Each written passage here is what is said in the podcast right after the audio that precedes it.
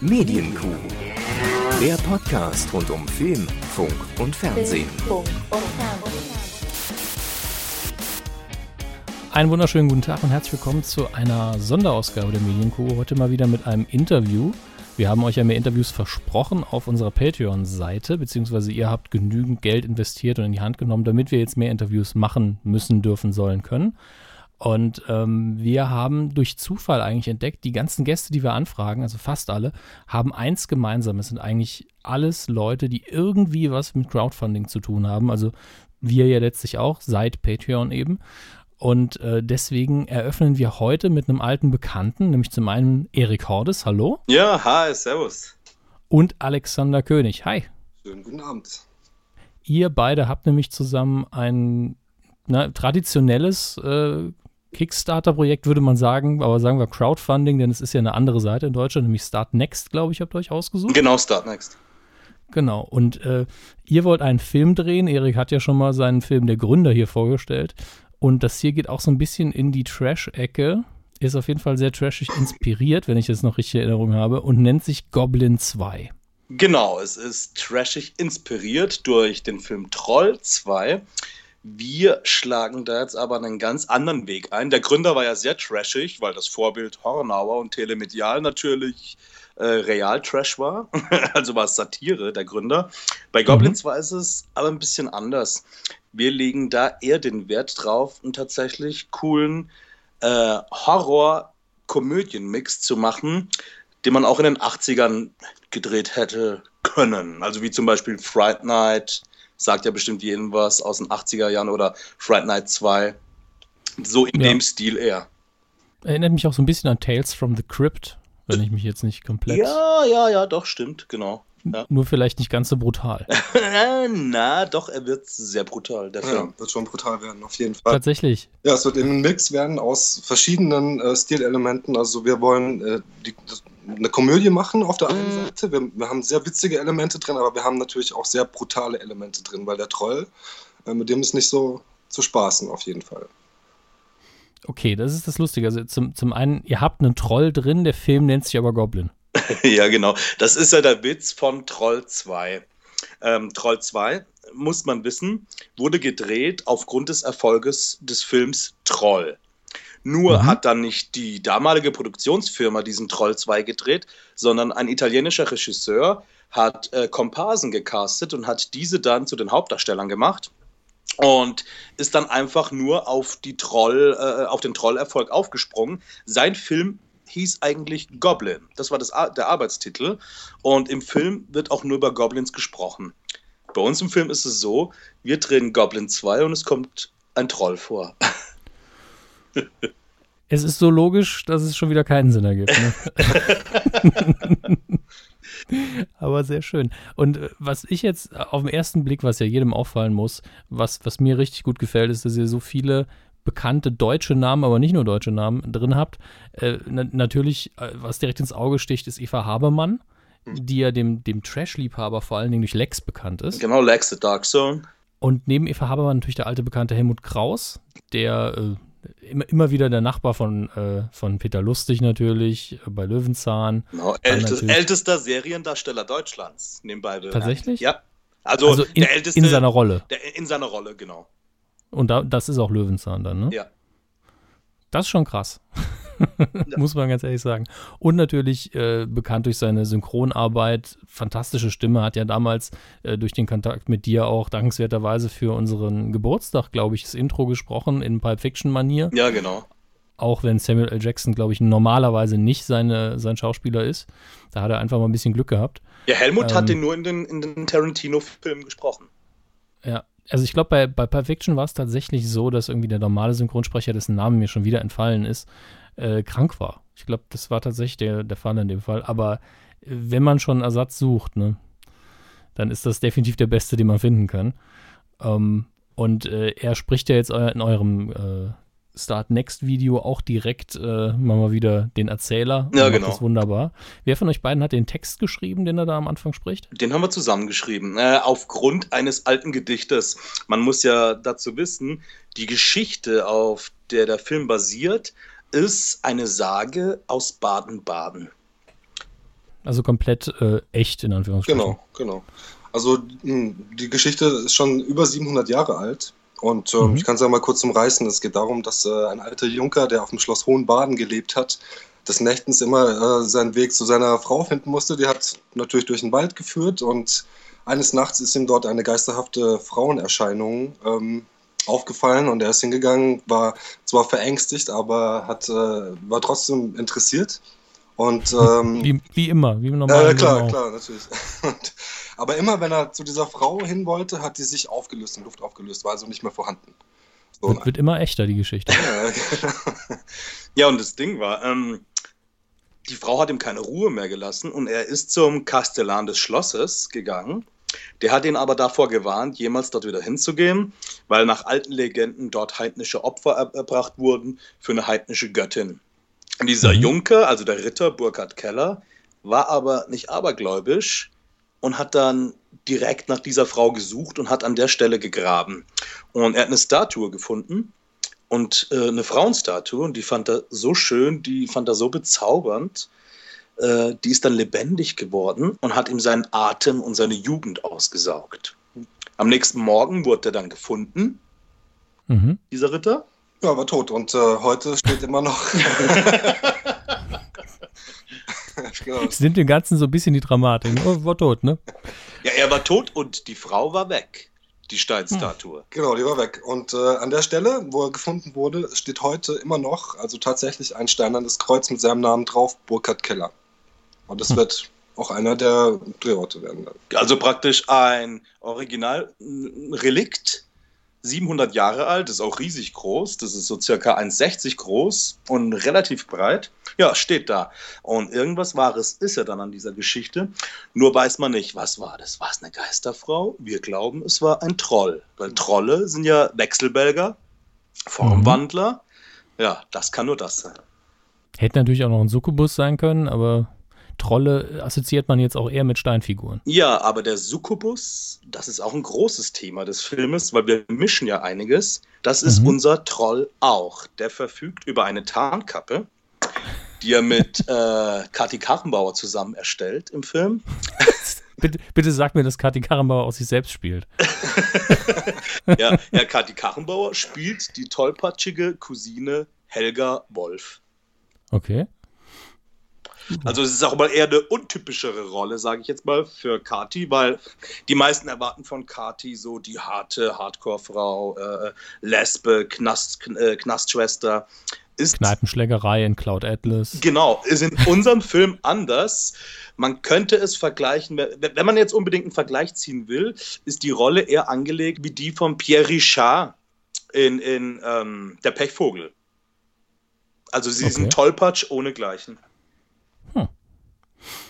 Ja, ist wirklich überraschend, aber Kathi Karrenbauer kann ja mehr als nur äh, die eine Rolle, für die sie bekannt geworden ist. Das ist ja klar. Ja klar, das ist eine erstklassige Schauspielerin. Eben. Ähm, bin ich gerade verwirrt, jetzt habe ich Flashbacks an ihr Album. Komischerweise, warum auch immer. ähm, Das sind doch sehr schöne Lieder. ja, das stimmt. Ähm, aber das, da mischt die aber wirklich alles. Wenn wir noch Tarnkappe reinschmeißen, dann sind wir ja schon fast beim Nibelungenlied angekommen. Äh, ist ja wirklich ein ziemlich wilder Mix, muss man sagen.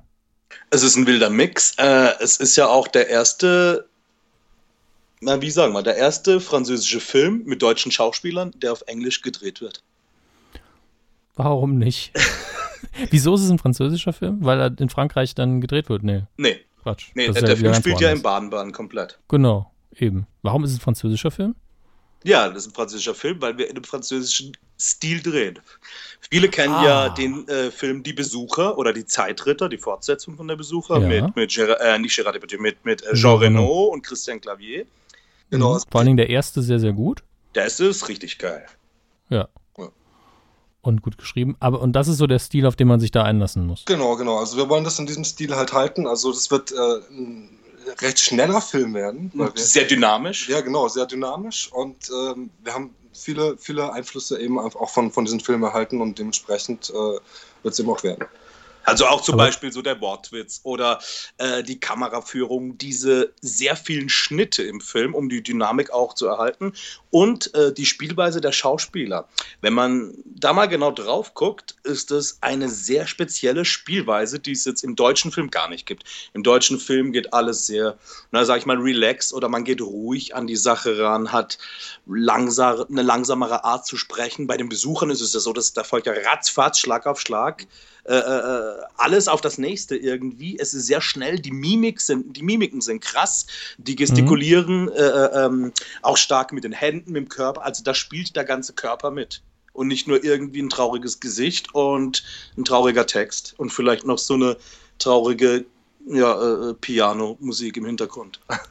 Ja, also was jetzt Bildsprache und Geschwindigkeit angeht, stimme ich dir auf jeden Fall zu. Also es ist mir vorher gar nie so richtig aufgefallen, aber das geht ja zurück, mindestens bis Louis de Finet. Genau. Ähm, und selbst wenn ich mir dann die Filme angucke, die Luc Besson damals produziert hat, die Taxi-Filme, die Originalfilme, die waren ja auch so.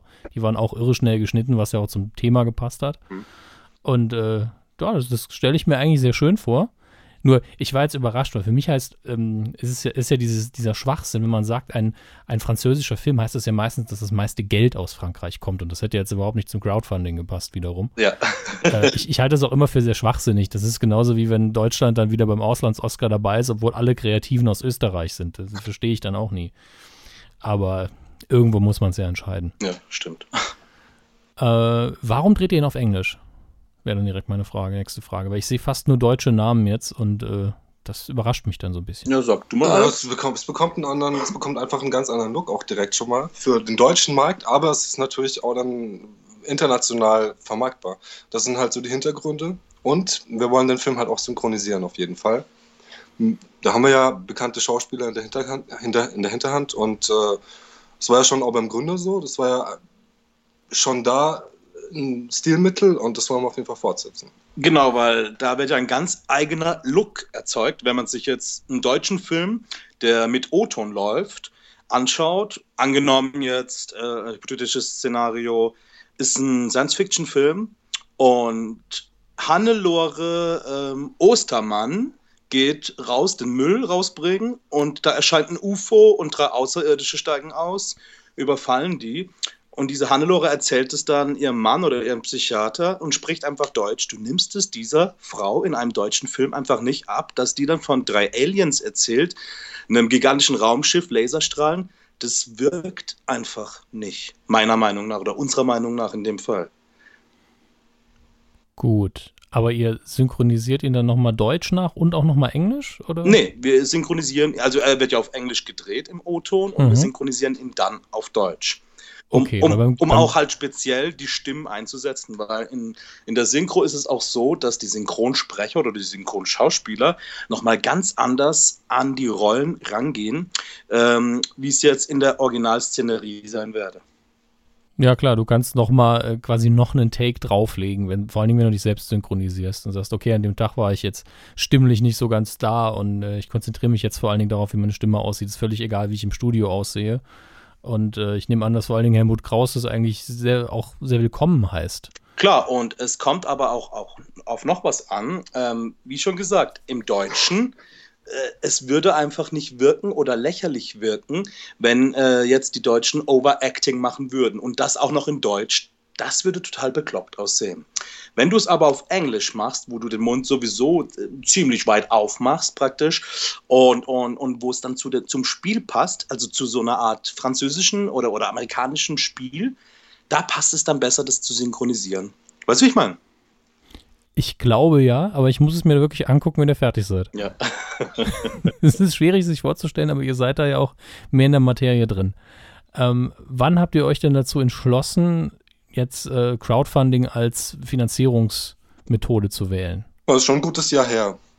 Also mhm. wir haben uns natürlich informiert, was es denn so für Möglichkeiten gibt und äh, da das ja auch ein Gemeinschaftsprojekt sowieso werden wird, weil ja viele Leute dabei sind, auch, auch ähm, Freunde von uns, die, die auch äh, dann Profi, Profis sind im Film- und Fernsehbereich. Dementsprechend ja, war das vor einem Jahr und äh, genau, so ist es.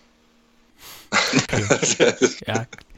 Ist, ist, ja, ist ja klar, irgendwo muss das Geld ja herkommen und äh, wenn die traditionellen Methoden heißt ja immer, ich muss die Idee irgendeinem Geldgeber verkaufen und so eine Idee wie Goblin 2 verkauft sich jetzt nicht mal eben so. Äh, das ist ja schon klar. Ähm, Start Next ist jetzt die Plattform, die ihr euch ausgesucht habt, ist, glaube ich, auch die bekannteste deutsche, Genau. wenn ich das richtig in Erinnerung habe. Genau. Und, und euer Ziel sind 50.000 Euro. Ja, das ist, das war das Ding, ist vielleicht jetzt ein bisschen hochgesteckt. Wir stehen jetzt momentan bei 11.000 Euro knapp. Äh, Mhm. Haben noch 17 Tage Zeit. Das Ding ist halt, wie willst du einen Film drehen? Ja, klar. Ich war mir da auch anfangs noch nicht so sicher und Alex jetzt auch nicht. Wie viel machen wir da rein? 10.000, ja gut, dann hätten wir 10.000 gehabt, aber so ein Film kostet ja tatsächlich auch echt viel. Äh, bedenken viele auch gar nicht. Die Leute müssen hergeschafft werden, vor allem wenn wir jetzt einen Bahnbahn drehen. Äh, der eine kommt aus Berlin, der nächste aus Hamburg, dann äh, einer aus Prag. Also ganz viele Leute aus unterschiedlichen Orten, die müssen dann auch noch übernachten. Da muss dann auch noch dafür gesorgt werden, dass die essen, trinken, dass die sich wohlfühlen, weil denen kannst du es ja nicht alles selber irgendwie äh, zu Lasten tragen, äh, die Lasten tragen lassen. Weil die spielen ja schon praktisch mit, geben da ihren künstlerischen Einsatz und auch viele ihren Namen her, äh, um das Projekt auch bekannt zu machen muss man ja auch ganz, ganz klar sagen. Und da musst halt gucken, dass du die Leute auch versorgst. Ganz wichtig. Und die Technik, Schminke, äh, äh, äh, Friseure, dann die Technikleute, ähm, die ganzen Leute, die ähm, die Schauspieler hin und her kutschieren. Das muss ja alles geregelt sein. Ja, also mich überrascht es jetzt nicht, dass ihr 50.000 angesetzt habt, im Sinne von, es ist, es ist so viel Geld, sondern äh, ich habe immer in Erinnerung, dass ich, ähm, keine Ahnung, 2007, 2005 irgendwann, ich war mehrfach da auf dem Max Ophüls war in Saarbrücken, Mhm. dem Filmfestival, und da hat dann irgendwann eine Regisseurin, die eben traditionell den, das gelernt hat, hat es eben studiert und so weiter und so fort und danach natürlich mehrfach Filme ins Kino gebracht und sich auch immer traditionell um Geldgeber bemüht und hat gesagt, mittlerweile gilt in Deutschland auch ein 3-Millionen-Film fast schon als Low Budget. Und äh, da sind 50.000 im Vergleich eben mehr dieses, gut, wenn's, wenn man zu 50.000 hinkriegt, gut. Freut mich. Ich bin persönlich froh, wenn es auch mit niedrigerem Budget gehen kann. Und äh, was war das da schon wieder für ein Geräusch? Habt ihr das auch gehört? Ja, das war ein Goblin. Gut, Nee, dann haben wir es jetzt. war, da hat sich jemand mit dem Messenger irgendwie gerade bei mir eingeloggt. Moment, den muss ich mal hier übers iPhone ausmachen. Ja, tu das. Das war jetzt das dritte Mal und ich habe mir schon Angst gemacht, dass die Aufzeichnung komplett im Eimer ist. So, jetzt müsste es weg sein. Ist aus. Ich sag dir Bescheid, wenn ich es nochmal höre. War Vibra Vibra Vibration oder was? Ja, Vibration. Gut, das beruhigt mich ehrlich gesagt. Es ist offensichtlich nicht aus. Oh, warte. Habe ich da was falsch gemacht? So, warte. Ah, da hat gerade jemand eine Rolle gebucht bei uns. Das war jetzt diese Nachricht. Ja, dann lassen wir das auf jeden Fall drin. Aber Das- warte, ich muss ihn jetzt Ja. wirklich ausschalten, dass es nicht mehr kommt. Das ist so ärgerlich, seit dieser neue Facebook Messenger. Ah, App-Ton aus, App-Vibration aus. So, jetzt. Jetzt hörst du uns wieder ohne Vibration. Alles in Ordnung. Ähm, wie zufrieden seid ihr mit dem aktuellen Stand? So grob zwei Wochen sind es noch und euch fehlen eigentlich noch so vier Fünftel fast vom, von der Gesamtsumme. Also machen wollen wir es und tun wir es auf jeden Fall. Nächstes Jahr, Mhm. die, der Dreh beginnt ja im Mai. Ähm, da haben wir ja schon einiges mit dabei. Es sind Mini-Producer dabei. Viele wollen die DVDs, Blu-ray-Vorbestellungen, ähm, Poster, auch ein paar äh, Statistenrollen oder Kleindarstellerrollen. Die wollen ja auch alle, dass der Film gedreht wird, dass er funktioniert. Und wie gesagt, die sind jetzt alle auch schon wild mit äh, äh, bei uns, mit im Team. Wir interagieren auch schon die ganze Zeit, kommunizieren und die stehen halt alle dahinter und wir drehen es auf jeden Fall. Genau, also die Sache ist halt, die es sind einfach so viele Leute mittlerweile mit einer großen Begeisterung dabei und stehen hinter der Sache, dass wir das auf jeden Fall drehen werden. Ja, das ist eigentlich das Positivste, was man machen kann. Da stellt sich mir aber dann auch die Frage, ich will, das ist jetzt auch nicht als Kritik gemeint, sondern mehr die Frage, wie Start Next in dem Moment funktioniert. Könntet ihr theoretisch hingehen, weil ihr den Film so oder so dreht und einfach die Frist verlängern und sagen, ihr könnt uns während den Dreharbeiten noch unterstützen? Ich glaube, das geht nicht. Das geht nicht, weil äh, wir hatten das Ziel auf 90 Tage gesetzt, also die Ja. Frist, und höher geht's gar nicht. Okay. Würde, könnte man halt theoretisch einfach nochmal eine neue Aktion starten, unterstützt die Dreharbeiten, während sie laufen, aber da kann man natürlich keine Statistenrollen mehr buchen dann. Man könnte aber weiterhin Blu-rays oder DVDs vorbestellen. Das würde gehen, klar. Auch interessant eigentlich. Weil die Sache mit der zeitlichen Frist ist ja auch immer das Schwierige. Wir, wir sind ja jetzt immer in Sachen involviert, wo es heißt, wir brauchen eine monatliche Zahlung, weil wir ein laufendes Projekt haben. Und das hier ist ja ganz traditionell, wir wollen was fertigstellen. Und dann äh, ist das Produkt am Schluss da. Ähm, ihr habt sehr viele von diesen Dankeschöns äh, an Stufen drin. Das ist, das ist schon sehr, sehr viele äh, Stufen. Ich bin auch gerade sehr, sehr verwirrt, weil es so viel ist. Haupt, Hauptsponsor und Super Product Placement für 40.000 Euro. Genau. Ähm, den habt ihr noch nicht gefunden. Nee, der, der will sich noch melden. Der will sich noch melden. Sehr schön. Der Herr äh, Hornauer meldet sich dann noch. Ja, das, das wäre es ja wirklich, du. Aber da müssen wir es wirklich wie bei Ed Wood machen, weil ich denke mal, wenn er uns finanziert, dann will er auch, dass wir uns alle telemedial taufen lassen. In so einem riesen Becken. Genau. Das, das würde ich persönlich, dem würde ich persönlich gerne mit beiwohnen, wenn ich ehrlich bin. Ach ja. Du bist natürlich herzlich eingeladen, dabei zu sein. Bei eurer Taufe. Das freut mich sehr. Ich bin dann telemedialer Taufpate. Ja, du, wirst, du wirst dann auch getauft, natürlich. Nein, auf keinen Fall. Mir reicht eine Taufe in meinem Leben. Ach, der Honor wird, wenn er im Becken steht, das Wasser einfach rausspritzen auf dich. Du willst nicht wissen, was ich mir jetzt gerade vorgestellt habe, ne? Nee. Also von daher. Sehr schön, sehr schön. Ah, Ja, aber was ich sehr schön finde, ist, dass hier noch viele Rollen auch äh, gebucht werden können, quasi. Was mir direkt ins Auge sticht, ist die äh, Rolle des Anthropologen Pascal, der wahrscheinlich so eine schöne Exposition-Funktion hat, wo er sagt, oh ja, das ist ganz klar, das ist hier aus dem vierten Jahrhundert. Irgendwie sowas erzählt. Ja, so in die Richtung geht es, aber da kommt, da gibt es noch ein paar spezielle Sachen. Man muss sagen, ähm, wir arbeiten jetzt ja echt schon lang an diesem Drehbuch und zwar schon seit zwei Wochen. nee, es, es ist schon lang jetzt fertiggestellt. Wir haben so circa ein Jahr dran gearbeitet und haben auch geguckt, dass die Dialoge sehr speziell sind. Da ist er, der Herr Hornauer. Er ruft jetzt an. Was? Moment, ich gehe mal ran. Schau, wer da ist. Aber gern. Hallo? Ach, Herr Hornauer. Äh, Moment, ich, ich rufe Sie später zurück. Ich melde mich nach. Ciao. Nein, es war natürlich nicht Herr Hornauer, es war meine Mama. Sie wird sich gefreut haben, dass du sie nicht erkannt hast. Aber lieben Gruß. Ja, die ist schon, Okay. schon gerade aufgelegt. Dann, dann das hier, das fasziniert mich, dass ihr das im, noch nicht verkauft bekommen habt. Abendessen mit Eva Habermann zweimal. Ja. Für 300 Euro. Da hättest du doch in den, ganz ehrlich, vor zehn Jahren hätten für die euch das- 300? Hier steht hier für 300 Euro. Ist das zu günstig? Dann müsst ihr es schnell korrigieren. Nö, aber ich weiß nicht. Ähm, wir, haben das, wir haben vorhin ja ein paar Sachen reingestellt. Du musst mal aktualisieren. Okay. Bei mir steht 300 Euro, ich aktualisiere mal. Also es ist schon ein bisschen her jetzt natürlich. Äh, kleine Stelle, Rolle. Abendessen mit Helmut Kraus steht da mit 900 Euro. Jetzt muss ich das andere Abendessen noch suchen. Ja, kostet jetzt 1650 Euro. Ja, so schnell steigt es.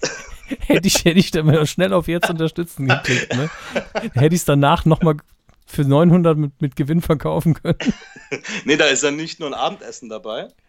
Ähm, das wird im, So, spe so. im speziellen Lokal. Ja, wenn man, wenn man diese Dankeschöns aufklappt, stehen noch die ganzen Mhm. Zusätze da drin. Da Ah, ist zum okay. Beispiel mit, ähm, da ist ein Fotograf mit dabei für diesen Abend. Mhm. Äh, mit schön Licht, mit allem drum und dran und wird dann eine Fotoserie dann schießen für den oder diejenigen, die das Abendessen bucht. Das geht dann anderthalb Stunden. Also da unterhält man sich zum Beispiel mit Eva oder mit Helmut, tauscht sich irgendwie aus, kann selbst auch Fotos machen und kriegt dann halt prof ein professionelles Shooting mit nach Hause auf DVD. Das ist doch schön. Also bei beiden äh, stelle ich mir das sehr interessant vor. Die haben beide viel zu erzählen und sind interessante Menschen. Jetzt ganz unabhängig davon, ob man sagt, boah, Eva Habermann, in die war ich mal vor 15 Jahren verknallt. Davon gibt es ja auch viele. Ja. Glaube ich, dass die beiden einfach genug erlebt haben und äh, sympathisch genug sind, dass das ein schöner Abend wird. Und äh, bei Helmut, glaube ich, lacht man auch sehr viel. Das Also stimmt, das stimmt. Aber du auch bei Eva. Wir haben sie jetzt ja schon ein paar Mal getroffen und das ist so eine liebe, nette, witzige, interessante Frau. Äh, es ist der Wahnsinn. Man denkt ja oft, ah, okay, das ist die Schnulzendarstellerin, aber nee, man, ja doch, ist ja wirklich so, sie hat ja viel Rosamunde Pilcher gemacht. Ja, für, für mich ist sie einfach eine arbeitende deutsche Schauspielerin. Da kann man sich eben nicht immer aussuchen, was man macht. Ja, ist so. Ist so, weil wenn du jetzt nur ablehnen würdest, glaube ich, hätte es dann auch den Beruf verfehlt. Weil es ist Eben. ja, wie es im Leben ist, wer kann sich schon alles aussuchen? Ich, ich, wie war die Anekdote? Ich, ich glaube von Michael Caine, der in äh, Der Weiße Hai 4, glaube ich, mitgespielt hat, wo er dann mal gefragt wurde, warum hat er den Mist denn gemacht? Und dann gesagt, der Film hat mir ein sehr schönes Haus bezahlt. Ja, siehst du. Muss man auch mal so sehen. Ja, bei Goblin ist es ja so, Eva sagt ja selbst, es ist ihre Traumrolle. Sie hat das Buch gelesen, findet das ganze Ding geil. Und das ist ja praktisch eher, ähm, wie kann man sagen, ein Ich will es unbedingt Projekt. Mhm. Also äh, da geht es nicht um Geld oder sonst was, sondern da ist er eben von der Story überzeugt, von der Figur überzeugt und von dem Film und will es machen. Und das ist halt das Geile, ähm, weil so sind wir ja an alle rangetreten an alle Schauspieler, die wir dafür gewinnen wollten. Und haben die auch schon beim Schreiben, teilweise einige noch ohne sie zu fragen, einfach schon mit integriert in die Geschichte, denen praktisch die Rolle auf, auf den Leib geschrieben. Und es hat bisher jedem gefallen. Da habt ihr echt Glück, aber dieses auf den Leib schreiben ist ja auch eine von den uralten Drehbuchregeln, die es da so gibt, egal ob man den hinterher bekommt oder nicht. Aber äh, wenn es in dem Fall klappt, ist natürlich ideal. Mhm. Äh, jetzt habe ich vor ein paar Wochen, glaube ich, ähm, diese, äh, das war so wahrscheinlich für dich so ein persönlicher Erfolg, wo ich auch äh, mit den Augenbrauen nach oben geschlackert habe. Äh, hast du jemand Neues bekommen für den Film? Und zwar, jetzt kann ich den seinen richtigen Namen nicht aussprechen. Jetzt werde ich, werde ich auch, äh, du hast auch richtig gemacht, du hast nämlich seine Rolle und dann erst seinen Schauspielernamen, glaube ich, da stehen. nämlich die Filmbösewicht Rumbu, wie ist es? Rumburak. Rumburak, Rumburak ja. Genau. Und wie spricht sich der Schauspieler aus? Jirgi Labus. Sehr schön. Die Märchenbraut, da hat er den gespielt. Der böse, böser Zauberer war das, oder? Ganz genau, ja. Das ist natürlich vor allem. Ich bin natürlich ein Riesenfan. Ich bin aufgewachsen mit Rumburak. Erst die Märchenbraut, 13-teilige tschechische Serie mit ihm als bösen Zauberer. Ja. Dann der Film Der Zauberrabe Rumburak. Und Zungenbrecher, sehr schön. Ja, der heißt im Original nur Rumburak, aber die deutschen Titel sind ja immer sehr witzig. Deswegen wurde daraus der Zauberrabe Rumburak.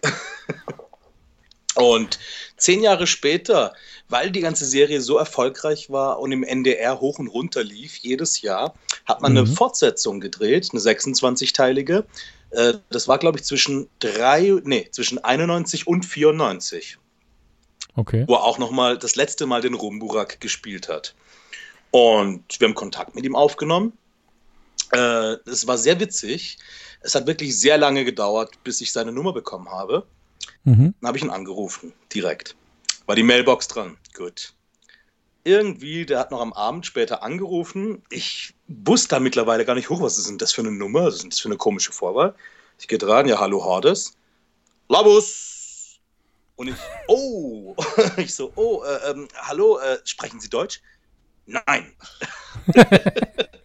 und ich, ah, okay, uh, and English? Oh. ja, dann habe ich wirklich mit Händen und Füßen übers Telefon ihm erklären müssen, was ich eigentlich von ihm will und wer ich bin.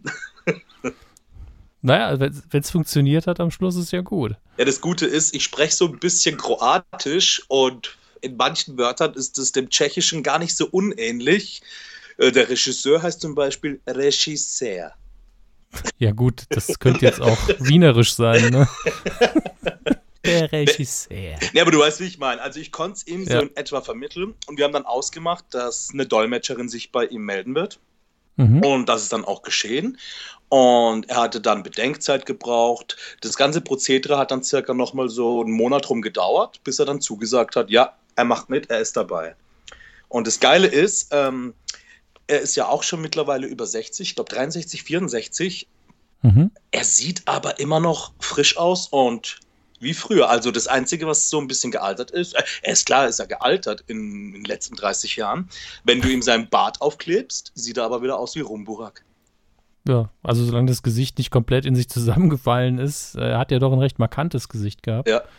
Ähm, Stelle ich mir super vor. Und das, ich hatte ja den Namen nicht mehr in Erinnerung. Ich wusste auch gar nicht mehr, wo der genau mitgespielt hat, aber ich hatte das Bild gesehen und ich hatte direkt lauter Erinnerungsflashs aus Zeiten, wo man halt auf dem Teppichboden rumgelegen hat und hat diese Filme die ganze Zeit geguckt. Ja. Und er war ja oft dieses Bindeglied auch zwischen Filmen, die nichts miteinander zu tun hatten, sonst außer Märchen zu sein. So habe ich es jedenfalls in Erinnerung. Woran man eben auch sehen kann, dass er doch eine Schlüsselfigur für den Erfolg damals schon war. Ja. Ja, das stimmt. Und Und das Witzige und ist, äh, Rumburak hat ja in seinem Märchen, der Märchenbraut, kommt er ja praktisch aus dem Märchen in die Menschenwelt. Stimmt. Und stellt sich vor als, äh, ja, nennen Sie mich einfach Kaiser. Und bei uns im Film heißt er Wladimir Kaiser. Ich, ich war schon im Überlegen, warum ihr die, diese Namenskombination gewählt habt, weil es klingt so Bond-Bösewicht auf 1000. ja. Aber spielt er äh, spielt dann quasi eine ähnliche Rolle wieder? Eine ähnliche Rolle. Er spielt einen ähm, erfolglosen äh, Taschentrick-Künstler, so, so ein Zauberkünstler, der, mhm. der früher mal Fernsehzauberer war, äh, nachdem inzwischen aber kein Hahn mehr kräht. Also er ist auf dem absteigenden Ast und wittert seine Chance natürlich in den ganzen Umständen dieses Films. Da geht es ja um ein großes Zauberbuch, ein Troll mit magischen Fähigkeiten, magische Relikte, Reliquien. Und da wittert er natürlich seine Chance, ein echter Zauberer zu werden.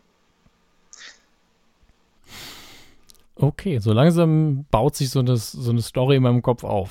Das schon äh, wird auf jeden Fall umfangreicher, als ich es erwartet hätte, wenn ich ehrlich bin. Denn es ist jetzt im Vergleich zum Gründer ja doch ein ziemlicher Schritt nach vorne. Ja, beim Gründer musst du ja bedenken, wie war die Geschichte, da hatten wir ja damals drüber gesprochen. Da sollten ja, ja, anfangs nur Clips gedreht werden. Und es hat sich so nach und nach irgendwie dahin entwickelt, äh, dass wir einen Film drehen. Erstmal nur mit Kumpels, Freunden, Lehrern, befreundeten Schauspielern. Und es hat sich entwickelt einfach, dass dann auf einmal so viele tolle Leute mit dabei waren. Da stand dann aber schon die Story, äh, die Zeit stand fest, das Equipment stand fest von der damaligen Akademie, wo wir waren. Und da musste das einfach gemacht werden. Und es war auch richtig, wie der Film damals gemacht wurde. Weil es, es musste ja auch im Stil sein eines Hornauers würdig, sage ich jetzt mal. Deswegen war das auch so chaotisch und unverständlich. das sollte jetzt nicht böse sein. Aber ich glaube, das ging vielen so, die halt ohne Vorwissen den Film geguckt haben. Die wussten irgendwann nicht mehr, was los ist. Ja, das kannst glaube ich, fast gar nicht beim Gründer machen, ohne nee, Vorwissen. Das ist ein Spartenfilm einfach. Also du musst darüber Bescheid wissen, sonst äh, ist es schwierig, da mitzukommen mit der Geschichte, auf jeden Fall. Genau, bei Goblin 2 ist es anders. Da musst du gar nicht vorgebrieft sein. Äh, da, kannst du, da kannst du den Film angucken, ohne irgendwas zu wissen. Das Geile ist dann nur, wir packen den Film natürlich voll mit Schmankerl, wie man so schön in Bayern sagt. Ähm, es sind Filmbösewichte drin, die man noch von früher kennt, wenn man 80s-Kid ist zum Beispiel. Es sind Anspielungen drin. Es sind ähm, ist ein gewisser Stil drin, es sind spezielle Synchronstimmen drin. Ganz geiles Ding ist, wir konnten ähm, einen super Synchronsprecher gewinnen, der zum Beispiel äh, den Troll synchronisieren wird.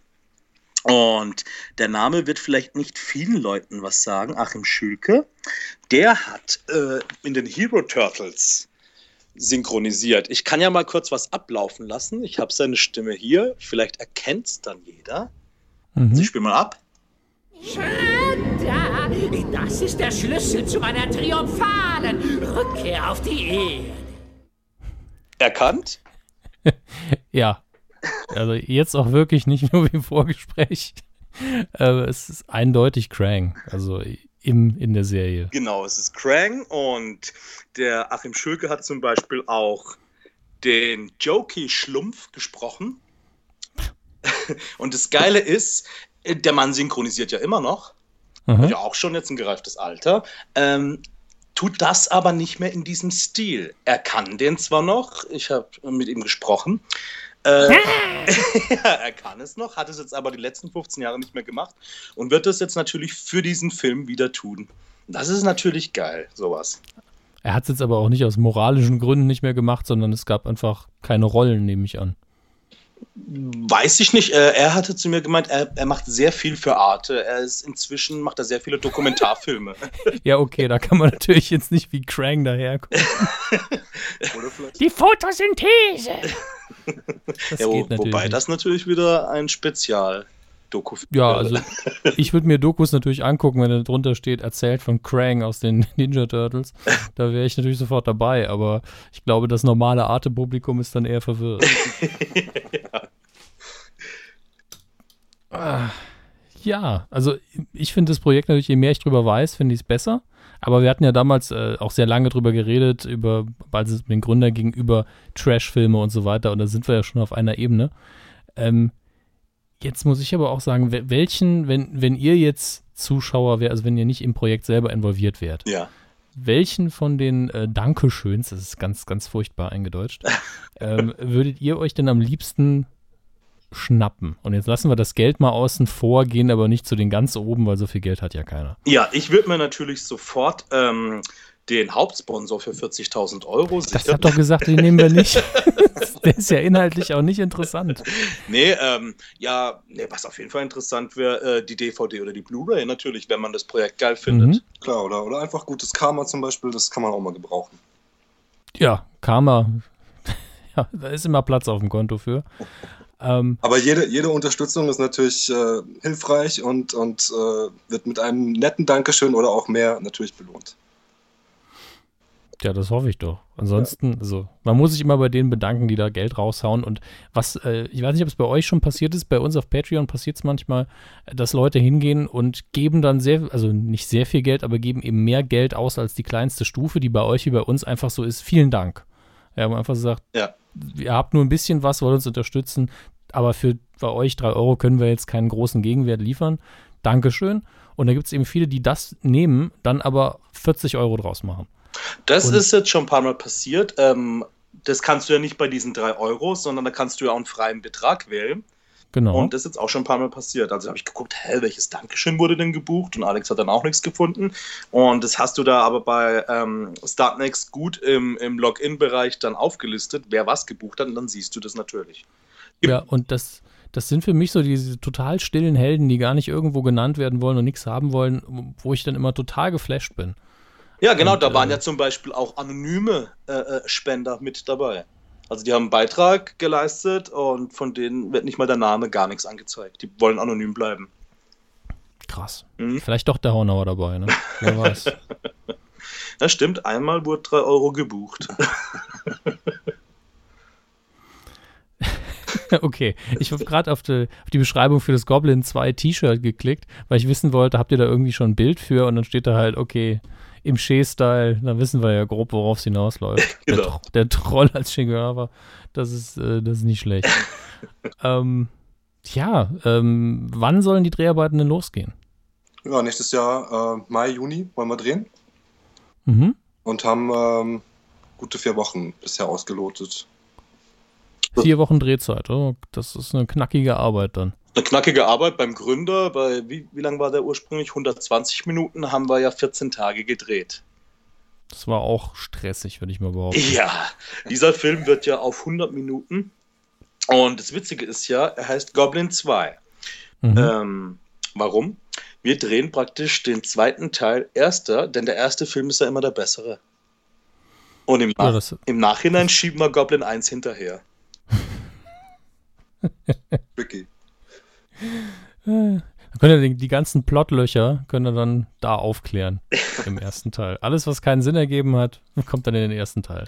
Ja, das Interessante ist ja, ähm, du kriegst ja am Anfang des Films, so ist er konzipiert, einen Einblick in Teil 1. Was ist im Mittelalter passiert? Das Mhm. wird kurz angeschnitten, so die ersten fünf Minuten. Und dann spielt ja Goblin 2 komplett in der Gegenwart, 700 Jahre später. Und Goblin 1 wird dann praktisch nur im Mittelalter stattfinden. Da hast du natürlich den Vorteil, dass du sehr viel, sehr viele Statisten kriegen wirst, die auch ihre eigenen Kostüme mitbringen. Ja, das Geile ist, äh, es macht ja auch eine Band bei uns mit, eine, eine, Rock-Metall-Band, Mittelalter-Band, Harpje nennen die Mhm. sich. Die sponsern praktisch das Titellied zum Film. Und wenn man sich jetzt den ihre Musikvideos anguckt, denkt man, wow, was war denn das für eine schweineteure Produktion? Alle mit Rüstung und hin und her. Aber Mittelaltermarkt, ne? ja, die kommen ja natürlich aus der Ecke und bringen ihre ganzen Freunde mit. So alle, die wirklich viel Wert äh, in die Rüstung, Schwerter, Kleidung, auf die Authentizität legen. Und das sieht dann natürlich auch geil aus. Ja, also äh, das weiß ich auch aus Erfahrung, dass man da wahrscheinlich sehr, sehr schnell Leute zusammengetrommelt bekommt. Im Zweifelsfall gibt man halt äh, ein bisschen Bier und ein bisschen Met aus und dann sind, sind die gerne dabei. Ja, genau. Ja, weißt du, das Ding, ähm, ich sage jetzt mal so, die Prognosen für Goblin 2 stehen sehr gut. Ähm, ich bin ja so einer, der auf Science achtet, auf Zeichen. Und in dem Projekt gibt es sehr viele Zeichen, jetzt schon seit geraumer Zeit. Es ist so viel Krasses dabei einfach. Ein Beispiel.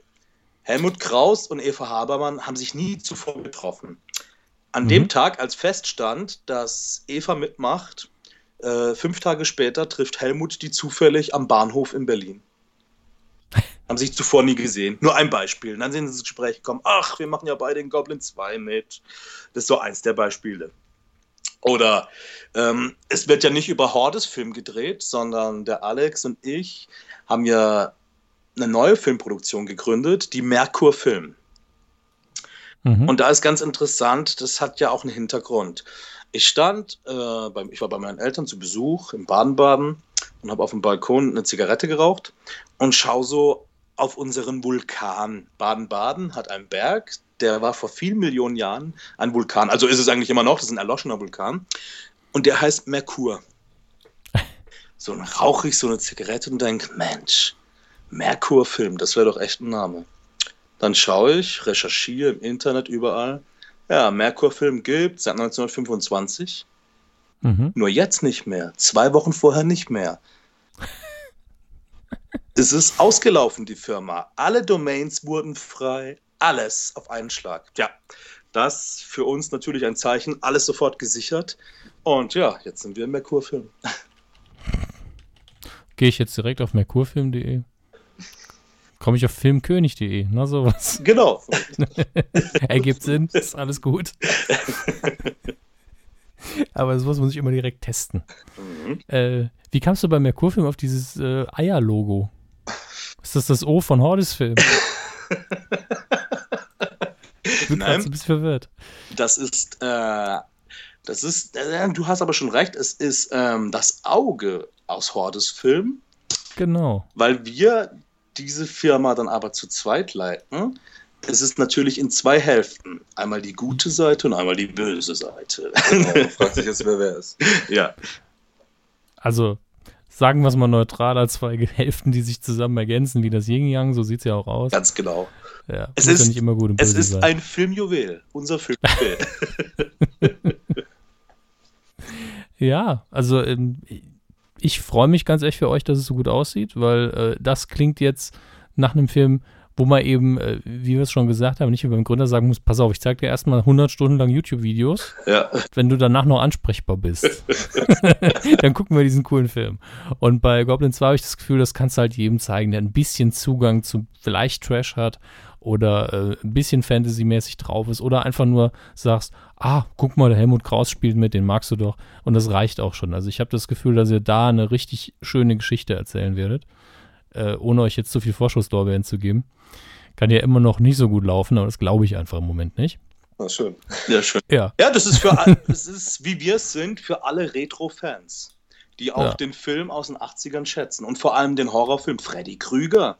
Sowas wird heutzutage einfach nicht mehr produziert. Ja, und die auch mal eine, eine Abwechslung wollen von dem ganzen überladenen ähm, Special ja. Acts Kram und so. Also ja, bringt doch Zombies rein. Zombies sind in. Äh, es gibt Zombie-Nymphen. da freut man sich ja richtig drauf. Ja? Weil, wenn, ähm, wenn, wenn, wenn, man hört, hey, das sind Nymphen im Film, aber Zombie-Nymphen. das muss man aufpassen. Und die wirst du auch nicht unbedingt treffen, glaub mir. Nee, das Gefühl habe ich auch nicht. Ja, die sind brutaler als die Beißer aus The Walking Dead. ja, das, das Standard-Zombie ist ja auch einzeln sehr, sehr langweilig. Das stimmt, das stimmt. Ja, weißt, ähm, nee, das Ding ist ja, es gibt in Baden-Baden, in der Nähe, im, im Umkreis Baden-Badens, den Mummelsee. Mhm. Und laut einer Sage lebt dort der Seekönig mit seinen Nymphen. Und er beherbergt die blaue Mummel. Wenn der Name nicht so albern Ja, und die blaue Mummel, das ist praktisch eine blaue Seerose, mit der kannst du unsichtbar werden. Und das oh. natürlich eine Zutat, die man für eine Tarnkappe braucht als Troll also wo ich euch jetzt tatsächlich auch, das ist jetzt rein persönlich eigentlich loben muss, die Tatsache, dass ihr euch mit, mit deutschen Sagen dafür beschäftigt habt, weil es ist so viel, äh, es gibt so viele deutsche Sagen, die man da nehmen kann, mit denen man gut arbeiten kann, die echt interessant sind. Mhm.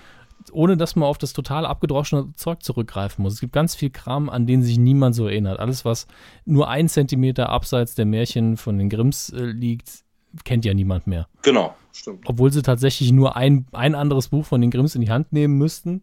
Äh, wo habe ich's? Deutsche Mythologie nämlich. Und einfach eine beliebige Seite nehmen und dann könntest du schon 20 Filme draus machen. Ja, weißt du, das Geile ist ja halt auch, es ist ja auch was zurückgeblieben. Man weiß nicht so wirklich, ist das jetzt nur eine Sage oder ist es eine Geschichte? Weil das Kreuz steht ja tatsächlich seit 700 Jahren da. Es ist ein Wahrheitsbezug da. Und das ist das Interessante. Die, das Schloss gibt es auch immer noch. Also es ist alles vorhanden. Und dieser Geist oder Troll oder was auch immer, weilt dann also auch noch immer unter uns. Auf jeden Fall eine Parallele zu was, was physisch da ist und einer an sich unerklärten Geschichte ist, Genau. ist immer was richtig Schönes. Das fasziniert dann definitiv ein bisschen mehr, das stimmt. Genau. Ja, und das Geile ist, der wird ja auch wirklich da sein, dieser Troll. Ähm, er wird nämlich dargestellt von einem kleinwüchsigen Darsteller. Der ist dann so knapp 1,10 Meter groß. Und denn wir legen ja sehr viel Wert, dass das kein CGI-Film wird. Weil Mhm. die geilsten, besten, schönsten Filme sind einfach die, die echt gedreht wurden. Das, das sieht dann einfach auch echt aus. Klar kannst du 100 Millionen irgendwo reinpumpen und es sieht super geil aus. Dennoch, du wirst immer sehen, es ist was Falsches.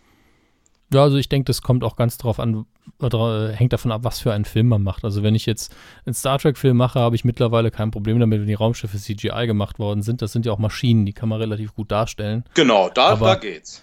Ja, wenn es jetzt um Kreaturen geht, wenn es jetzt um Monster geht, das sehen wir jetzt auch nächstes Jahr hoffentlich in Episode 7 wieder, dass dann die Kreaturen zum Teil auch wirklich Muppets sind.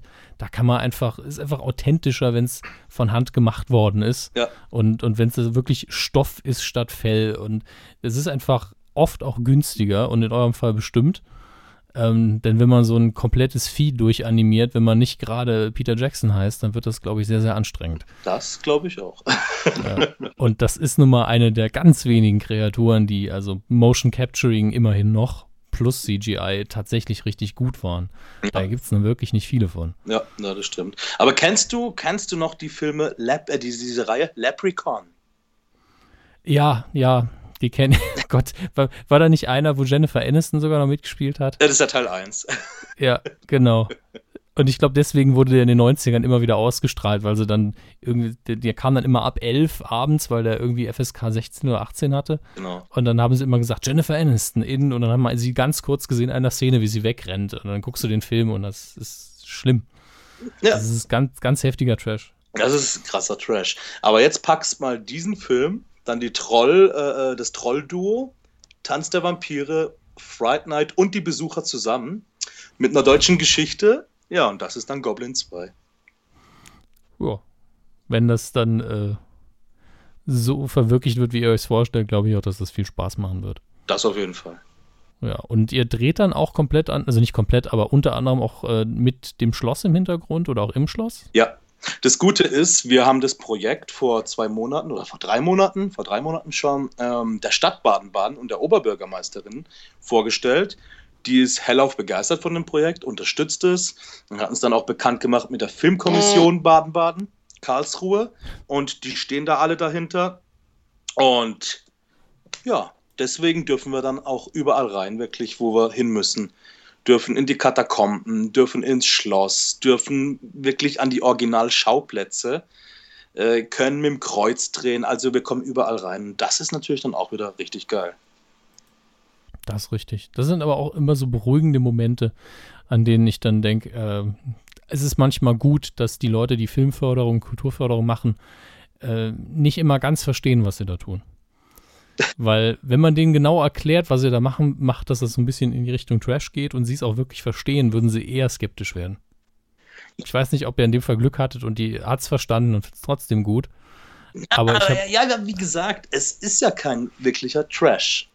Es ist tatsächlich Ja, eher so ein Retrofilm. Es hat einen Trash-Hintergrund, das stimmt, aber Ja. geplant ist er so nicht, auf keinen Fall. gut. Das äh, glaube ich dir einfach mal so. Wenn, wenn einer weiß, was Trash ist, dann bist du das. Ja. Kann sein. Ist euch noch irgendwas sehr, sehr wichtig? Ansonsten würde ich tatsächlich sagen, haben wir schon fast alles besprochen. Also ja klar, äh, es ist wichtig, wenn euch, ich, ich spreche jetzt mal an euch Zuhörer alle, Darfst ähm, du? wenn, wenn ihr Bock habt auf so einen Film, wenn euch die Story gefällt, wenn euch der ganze Hintergrund gefällt, äh, wenn ihr Lust auf diese Schauspieler habt und auf die Machart des Filmes, unterstützt uns bitte. Wir können jede Hilfe gebrauchen. Es gibt wirklich alles vom Mini-Dankeschön auf Startnext von 3 Euro oder dem freien Betrag über, ähm, was weiß ich, T-Shirts, Poster, DVDs, Blu-rays, Mini-Rollen, Statistenrollen und wenn ihr richtig viel Knete auf der Seite habt, könnt ihr sogar äh, richtige Producer werden. Also wir sind über alles froh, wie wir diesen Film wuppen können und zählen auf euch. Ja, und wenn es bisher nicht gereicht hat, dann müsst ihr euch einfach vor Augen führen, dass in dem Film SpongeBob mitspielt, der Nachbar von Peter Lustig, äh, Lex spielt mit und Krang. Das gibt's einfach sonst nirgendwo. Und Rumburak. Und Rumburak, und Rumburak nicht zu vergessen, ja. Diese Kombination aus Darstellern gibt's einfach nirgendwo sonst. Richtig. genau. Gut, dann wünsche ich euch noch weiterhin viel Erfolg und dass ihr möglichst nah an die 50.000 oder weiter darüber hinauskommt. Äh, und Ja, äh, wir, ja, gern geschehen. Du kannst ja Und wir- verfolgen, es geht ja jetzt noch, äh, heute sind es noch 17 Tage. Wir Ja. posten da auch täglich auf Facebook, ähm, auf der Goblin-Seite posten wir auch täglich Fotos oder auch die Unterstützer, Ja. die kommen da alle mit rein, also das kann man da auch immer up-to-date verfolgen. Ja. Dazu muss ich leider sagen, wenn das Interview hier online geht, sind es schon wieder ein paar Tage weniger. Das darf man nicht vergessen, aber ich schätze, es sind dann noch mindestens zehn. Das heißt, noch längst Zeit genug, um da seinen, ein- den eigenen Beitrag zu leisten. Und äh, mir hat das Gespräch sehr gefallen. Ich freue mich auf den Film und wünsche euch gute Dreharbeiten. Merci, ja, Danke. danke.